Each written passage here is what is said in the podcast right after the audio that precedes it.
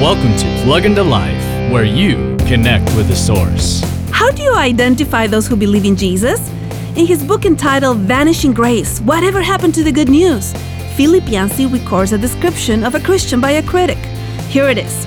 Most people I meet assume that Christian means very conservative, entrenched in their thinking, anti gay, anti choice, angry, violent, illogical, power builders.